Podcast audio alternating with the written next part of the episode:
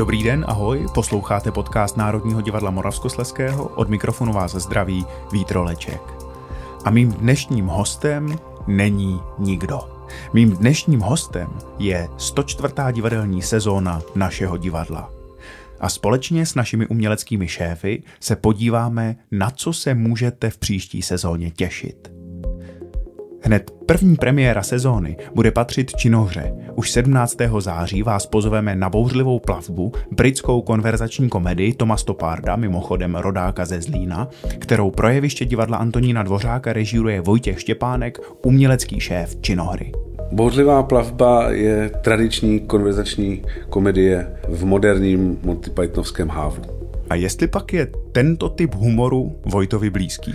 Je mi velmi blízký a je mi vlastně bližší než ten původní starozákonní konverzačkový humor, který sice je, je brilantní, vynikající, někdo by řekl nestárnoucí, ale já bych v něm rád spatřil nějakou obměnu, nějakou novou výzvu a ta kombinace toho stopardovského, pajtnovského, groteskního světa a takový tý klasický dveřní britský komedie, tak eh, tam mě vlastně hrozně láká. A vlastně jsem rád, že tady ten tradiční eh, žánr, jako je konverzační komedie, nabídneme v nějakým novým zpracování, což ten stopard nabízí a zároveň, že se v něm představí naše eh, mladé talenty. Třeba Jan Fischer. 22. září oslaví své jubileum narozeninovým galakoncertem Eva Dřízgová Jerušová.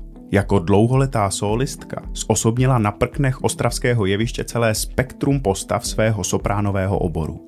A co všechno na koncertě uslyšíme, nám prozradí hudební ředitel souboru opery Marek Šedivý. Na koncertě uslyšíte ne vše, ne všechny tituly, v kterých eh, Eva Dřízková Jirušová zpívala, ale mnoho z nich a sama je vlastně navrhla jako své velmi oblíbené kusy. Takže určitě se můžete těšit jak na prodanou nevěstu, Rusalku, ale také Lazebníka Sevilského, Otela, Káťu Kabanovou nebo Jenůfu. Říjen bude ve znamení dlouho očekávané premiéry muzikálu Producenti. Úspěšná parodie Mela Brookse, plná nekorektního humoru, byla ověnčena hned 12 cenami Tony. V čem tkví úspěch producentů? Já si myslím, že kouzlo muzikálu producenti tkví a spočívá především v tom humoru, který je tam od začátku do konce prostoupen vlastně každou tou součástí toho muzikálu, ať už je to slovní humor, ať už je to jakýsi pohybový humor, eh, dramaturgický humor, je to prostě komedie od A do Z, velká parodie na to, co je to show business, co všechno show business znesvětí a pošlape a kam až jsme schopni my umělci zajít, jak daleko jsme schopni zajít, abychom se buď proslavili, anebo si vydělali. Já myslím, že to musí všechny bavit říká Gabriela Petráková, šéfka muzikálu a režisérka Ostravského nastudování. A známe již obsazení? Obsazení producentů už je dávno hotové, protože jsme museli premiéru bohužel odložit, protože nás postihl dost těžce covid všechny. Takže můžu prozradit, v hlavních rolích uvidíme Tomáše Savko v alternaci s Lukášem Vlčkem, na ty dva eh, blbouny se moc eh, těším. A jejich partnery na jevišti budou Radek Melša a Tomáš Krpec. Takové ty bohyně, jediné ženské postavy, které tam vystupují, jediná ženská postava, která tam vystupuje, tak to si spolu zahrají holky Míša Horká a Kristýnka Štarhová. V listopadu před adventem nasadíme na náš repertoár balet Louskáček Vánoční koleda. Taneční večer, plný barev, vánočního lesku a jevištního kouzla pro všechny věkové kategorie nám přiblíží šéfka souboru baletu Lenka Dřímalová. Tak Louskáček Petra Iliče Čajkovského patří k nejoblíbenějším titulům klasického baletního repertoáru, což je pro nás důležité, protože se vrátíme k baletní klasice. Zároveň je to titul, který dopravdy od roku 1892, kde vlastně byla premiéra Louskáčka, se pravidelně hraje na Vánoce skoro ve všech divadlech. V choreografii Jurie Vámoše eh, Louskáček se malinko nám promění, eh, protože Jurij Vámoš používá jak vánoční povídku Hoffmana, Louskáček a Myší král, kterou použil taky Marius Petipa v roce 1892, ale zároveň používá Vánoční koledu, což je povídka Dickensna. Jurie Vámuše, choreografa, diváci už znají, protože s náma pracoval už dvakrát. Vytvořili jsme Karminu Buranu a zároveň se noci svatojánské. Jurie Vámuš patří choreografům, kteří rozpracovávají klasické baletní tituly, ale protože je výborný režisér a dramaturg, tak dopravdy těm věcem dává eh, větší hodnotu po smyslu té dramaturgie. Takže mm, balet, klasický balet, tam není jenom vata, ale vlastně stává se velmi významnou složkou, která doplňuje ten příběh a tvoří ten příběh. A jestli pak nás louskáček Vánoční koleda naladí na tu pravou vánoční atmosféru? Samozřejmě, že nás naladí na tu pravou vánoční atmosféru, protože přesto, že uplynulo už 121 let od eh, toho prvního louskáčka, tak eh, i v dnešní době se snažíme to baletní nebo klasické bohatství stále uchovávat. A to je například přeměna panáčka louskáčka v, louskáčka prince, takže diváci uvidí nádherné padede Kláry a louskáčka, uvidí tanec vloček, uvidí tance národu, ale zároveň to, že Juri Vámoš používá vánoční koledu od Dickensna, která je trošku eh, jiná, než je Hoffmanův příběh, kdy vlastně dochází k tomu, že skruš, lakomec a zlej člověk se v průběhu štědrého večera přemění na ušlechtilejšího nebo lepšího člověka, který eh, je vlídný a má soucit, tak vlastně to i nám možná ukáže to, že i my bychom na ty Vánoce měli být vlídnější, přát všem lidem dokola všechno dobré a to si myslím, že k Vánocům patří. Druhou listopadovou premiérou, ale také druhou činoherní premiérou příští sezóny bude adaptace úspěšného česko-italského filmu Hoří má panenko autorského tria Forman, Paser, Papoušek. Jak vůbec vznikl nápad adaptovat tento slavný film? Hoří má panenko se narodilo v, v mojí hlavě a v hlavě Tomáše Svobody, který tady v minulé sezóně úspěšně přepsal slavnou Goldonyho komedii Sluhodovou pánu do velice úspěšné inscenace Goldony po Ostravsku. Takže jsme velice zvědaví, jak si poradí s touhle předlohou, o které si každý také něco myslí, každý zná a všichni jsou na to hodně zvědaví. Pro mě to je teda nej, nejsilnější a nejzásadnější tragikomický obraz světa jako od doby mrštíků. A já bych hrozně rád využil příležitosti té, tady té jako novovlné energie a rád bych tomu divadlu zprostředkoval nějaký zážitek na hranici e, inscenace a nekontrolovatelné reality. Říká Vojtěch Štěpánek. Od 15. prosince se na prknech divadla Antonína Dvořáka budeme mít možnost setkat s prodanou nevěstou. Doplňuje se tak postupně smetanovský operní cyklus, v rámci kterého bude v roce 2024 uvedeno všech osm dokončených smetanových oper. Další ambicí tohoto cyklu je získat pro některé z inscenací zahraničního koproducenta a touto cestou dostat dílo Bedřicha Smetany na repertoár evropských operních domů. A odkud my si přivezeme naši prodanou nevěstu, nám prozradí Marek Šedivý. Koprodukce je eh, s Národním divadlem ve Slovinsku, v Lublani, kde pan ředitel Nekvasil vlastně tuto inscenaci připravoval původně. Dokonce se i kulisicovým tak se vyráběli v Ostravě, pak to jelo do Lublaně. Eh, teď se to tam úspěšně, eh, vlastně tuším si druhou sezónu se to tam uvádí a teďka to vlastně konečně pojede k nám. Máme očekávat tradiční zpracování nebo nějaký experiment? Prodaná nevěsta nebude nějakým experimentálním divadlem, bude to klasické stvárnění, které vlastně k prodané nevěstě patří. Tam myslím si, že v prodané nevěstě není úplně prostor pro nějaké experimentování. Jenom pár dní po premiéře Prodané nevěsty se 18. prosince dočká své premiéry opět v režii Jiřího Nekvasila i divadlo 12. Můžeme se těšit na hudební kabaret Jonáš a Tingle Tangle. Tento titul měl premiéru v létě roku 62 a vznikl vlastně tak trochu z nouze. Po odlivu hlavních hvězd tehdejšího semaforu na solové dráhy bylo nutné doplnit repertoár divadla komornější inscenací. Vedle Jiřího Suchého se tedy na jeviště postavil hudební skladatel Jiří Šlitr, který do té doby se dával převážně pouze za piánem. Jonáš a Tingle Tangle je vynikající komedie, hudební komedie, která je postavená na osobnostech Suchého a Šlitra, na jejich slovním humoru a hudebním humoru. Co víc k tomu dodat? Snad jen to, že v ostravském podání tohoto legendárního kabaretu se představí zpěvák Tomáš Savka a dirigent Jakub Žídek. Inscenační tým se při přípravách setkal přímo s Jiřím Suchým. Je to strašně zvláštní pocit, když se člověk setká s legendou, která na balkoně přesazuje kitky a je strašně vlídný, přátelský. Vypráví o 60 letech historie, kdy tvořil tvář českého divadla 20. v podstatě teď už 21. století Eh, jako by se nechumelilo, jako kdybychom byli staří známí a jsou to takové ty okamžiky, které si člověk schovává na horší časy. Mě to velmi inspirovalo a jsem za to vděčná, že jsem se mohla s panem Suchým potkat. První premiéra roku 2023 se odehraje také v divadle 12. Od 22. ledna tam budeme výdat Línou babičku, tedy činoherní pohádku o líné babičce. Eh, líná babička, to není, že by babička línala, to je prostě o tom, že babička nechce hlídat vnoučata, ale ne protože by byla snad líná, ale protože si chce splnit svoje sny a možná, že na tom seznamu je něco jako řídit Formuli 1 nebo eh, vylézt nejvyšší horu světa. A to si myslím, že je obdivuhodný příběh. Jsem na to velice zvědav. Kor v komorním podání divadla 12 a ve zlobivé eh, režii Tomáše Jermana říká Vojtěch Štěpánek.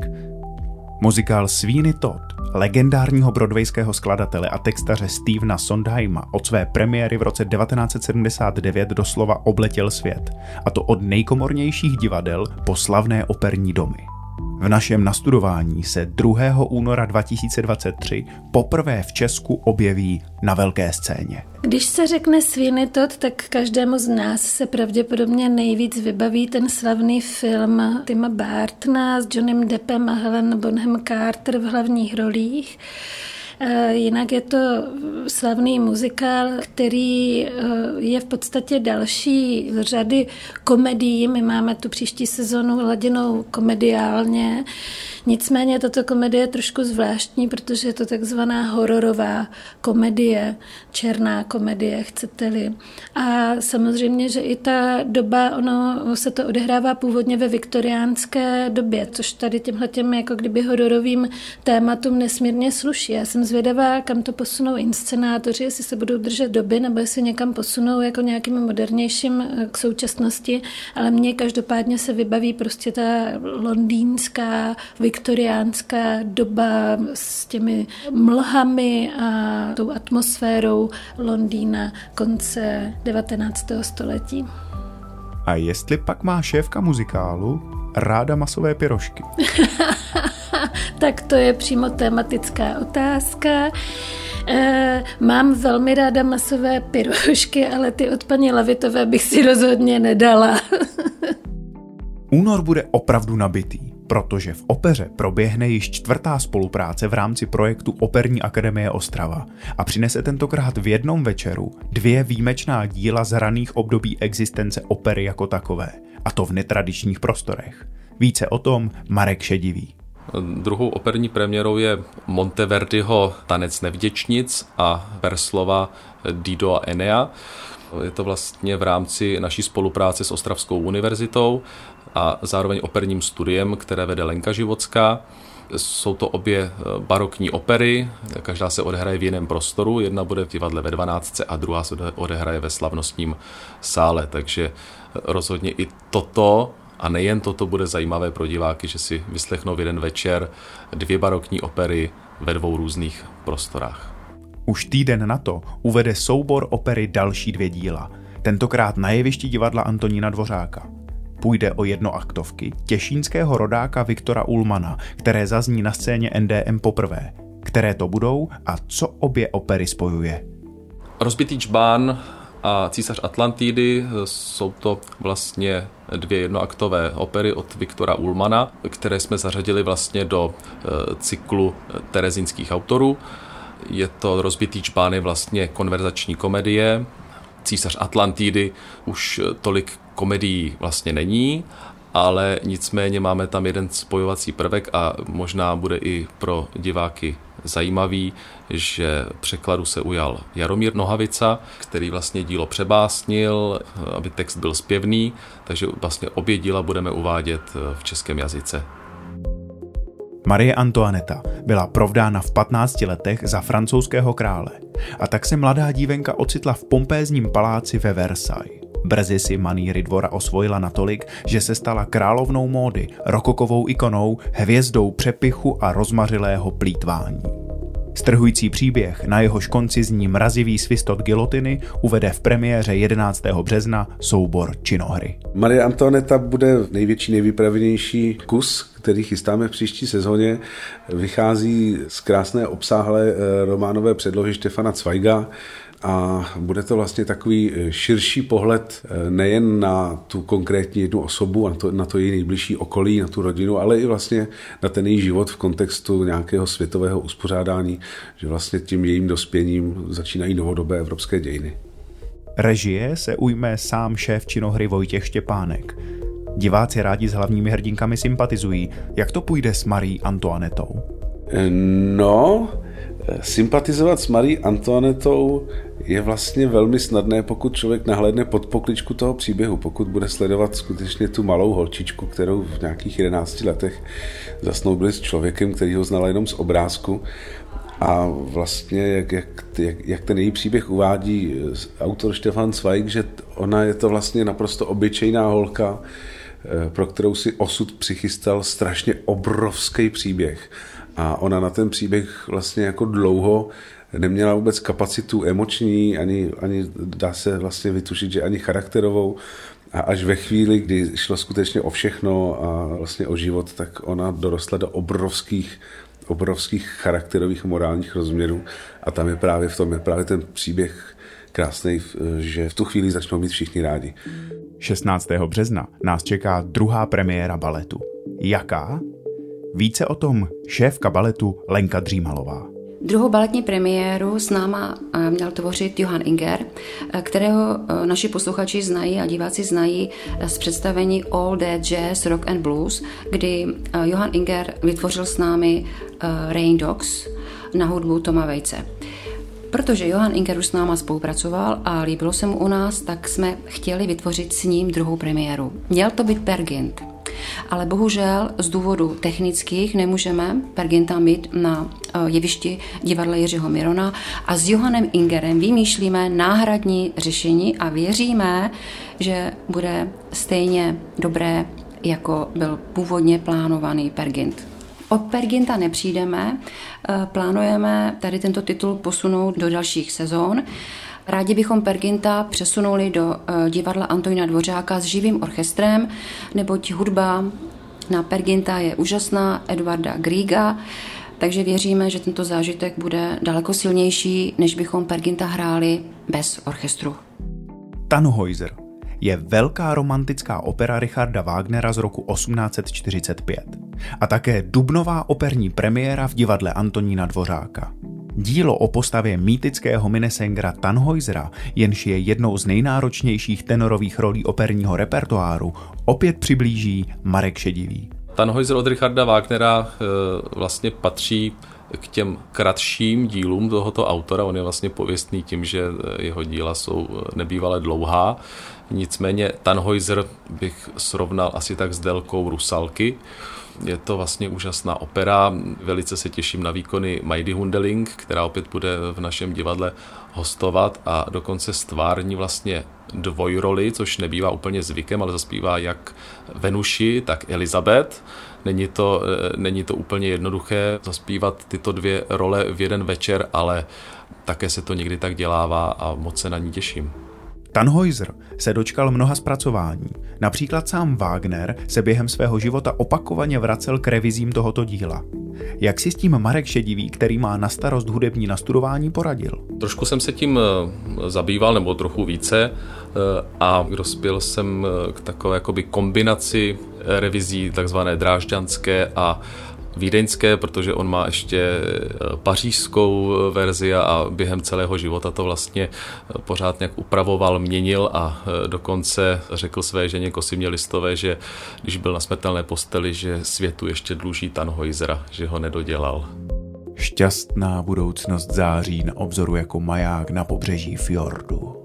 Kdyby jen kolem pořád neobcházel ten protivný krokstat. Co pořád chce? Jde z něj taková hrůza. Co je to za dopis, který vhodil do schránky? Drama Domeček pro panenky, často také uváděné pod názvem Nora podle hlavní hrdinky, je pokládáno za přelomové dílo Henrika Ibsena. S Norou se budeme potkávat od 20. května v divadle Antonína Dvořáka. Noru bude eh, režírovat Pavel Gejguš, náš režírující dramaturg. Nora je jedno z takových zásadních dramat, kterým by si mělo projít každý, eh, každý soubor. Je to jedno z těch iniciačních dramat, které vlastně ten soubor zlepšuje, posouvá ho dál. Je to, je to v podobném ranku, jako je Čechov, Shakespeare. Je to taková ta základní literatura, kterou by to naše divadlo mělo bravurně umět Mělo by ji udělat srozumitelně tak, aby eh, naše široké divácké spektrum tomu rozumělo a aby jim to hlavně řeklo něco, něco o nich a o možnostech, jak můžou žít nebo vnímat svět kolem sebe. A v čem je více než 140 let staré dílo aktuální? Ibsenova Nora je samozřejmě aktuální, protože sleduje eh, nějaký archetypální vztah muže a ženy. Ta kulisa toho moderního světa sice ukazuje naším směrem, že se to odehrává teď v našich vztazích a v našich poměrech, ale on, on tam jde skutečně o nějaký základní princip přístupu jednoho k druhému, nějaký základní eh, respekt a vnímání toho druhého ale zároveň je to taky otázka nějakého hrdinství, protože Nora, tak jako Marie Antoinette, to jsou takový dvě výrazné dámské hrdinky příští sezony, tak Nora je ochotná podstoupit ten neuvěřitelný hrdinský čin a pro tu vlastní svobodu se vlastně vzdát úplně všeho. Pohádka o zajíčkovi zapomníčkovi je ta nejrostomilejší pohádka pro děti od jednoho do 99 roků. To alespoň tvrdí Gabriela Petráková, šéfka souboru muzikálu o poslední muzikálové premiéře příští sezóny, která se odehraje 27. května v divadle 12. Cyklus bludných balvanů se rozrostl o další pohádku. Ta pohádka se jmenuje o zajíčkovi zapomníčkovi. Juraj Černík vycházel ze svých vlastních zkušeností, protože on stejně jako zajíček zapomníček, co se mu podařilo v době covidu si přesunout úspěšně mnoho termínů na stejné časy a pak zjistil, že má v jeden den čtyři akce, které nemůže absolutně stihnout, protože na to prostě zapomněl za ty dva roky. A to ho inspirovalo k tomu, aby napsal pohádku o zajíčku zapomníčkovi. A my máme jednoho úžasného interpreta, nemůže toho zajíčka zapomníčka hrát nikdo jiný, a to je Pavel Liška, ten si myslím, že je naprosto dokonalým představitelem zajíčka zapomníčka. Jedna z prvních komedií Williama Shakespearea a zároveň červnová premiéra souboru činohry v divadle Jiřího Mirona. To je Marná lásky snaha. Komedie plná hravosti, slovních hříček a jazykového vtipu nám opět dokáže, že žádné příkazy a zákazy neumlčí lidskou přirozenost. Marná lásky snaha eh, nej, nejlepší Shakespeareova komedie, podle mě, nejdojemnější, nejtrýznivější vzhledem k tomu, co se těm zamilovaným v té hře děje, eh, v režii významného hosta pana Romana Poláka. A čím je tato klasika pro Vojtěcha Štěpánka tak výjimečná, že si zaslouží své místo na repertoáru činohry? Pro mě je výjimečná, kromě toho fantastického jazyka, ve kterém je napsaná, tak je výjimečná i v tom, že nemá příliš složitý příběh, téměř vlastně žádný, ale má naprosto geniální zápletku, že si přesně na začátku nějaký kluci řeknou, že teď tři roky vůbec se nebudeme zajímat o žádný holky a nebude, nebude žádná láska a nebude žádný divočení a nebude žádný vlastně život a bude jenom studium a v zápětí do příběhu vstupují krásné mladé princezny a, a průšvichy na světě. No. A jsme na konci sezóny, kterou 22. června završí další opera Bedřicha Smetany. Která to bude, nám odhalí Marek Šedivý. Poslední operní premiérou bude eh, Dalibor, opět eh, další opera od Bedřicha Smetany, a tak abychom eh, postupně doplňovali celý ten smetanovský cyklus. Tam se vlastně velice těším na hudební nastudování Roberta Jindry, bývalého vlastně hudebního ředitele zdejší opery, který se po delší době zase vrátí k nastudování a režie se ujme Martin Otava, který zde tuším bude debitovat, nikdy v Ostravě nic nedělal a Dalibor je vlastně koprodukcí s plzeňským divadlem. Takže oni Dalibora už předtím nastudují v Plzni a pak ho převezeme sem. Podle pověsti naučila nouze Dalibora hrát na housle. Co by si do věže vzal sebou Marek? takovouhle otázku jsem nečekal. Pianino. To byl tedy průlet premiérami příští divadelní sezóny. K premiérové nabídce je nutno zmínit, že budeme reprízovat ještě dalších 50 titulů z minulých sezón. Startujeme už 3. a 4. září gala večerem k zahájení sezóny. Těšíme se na vás.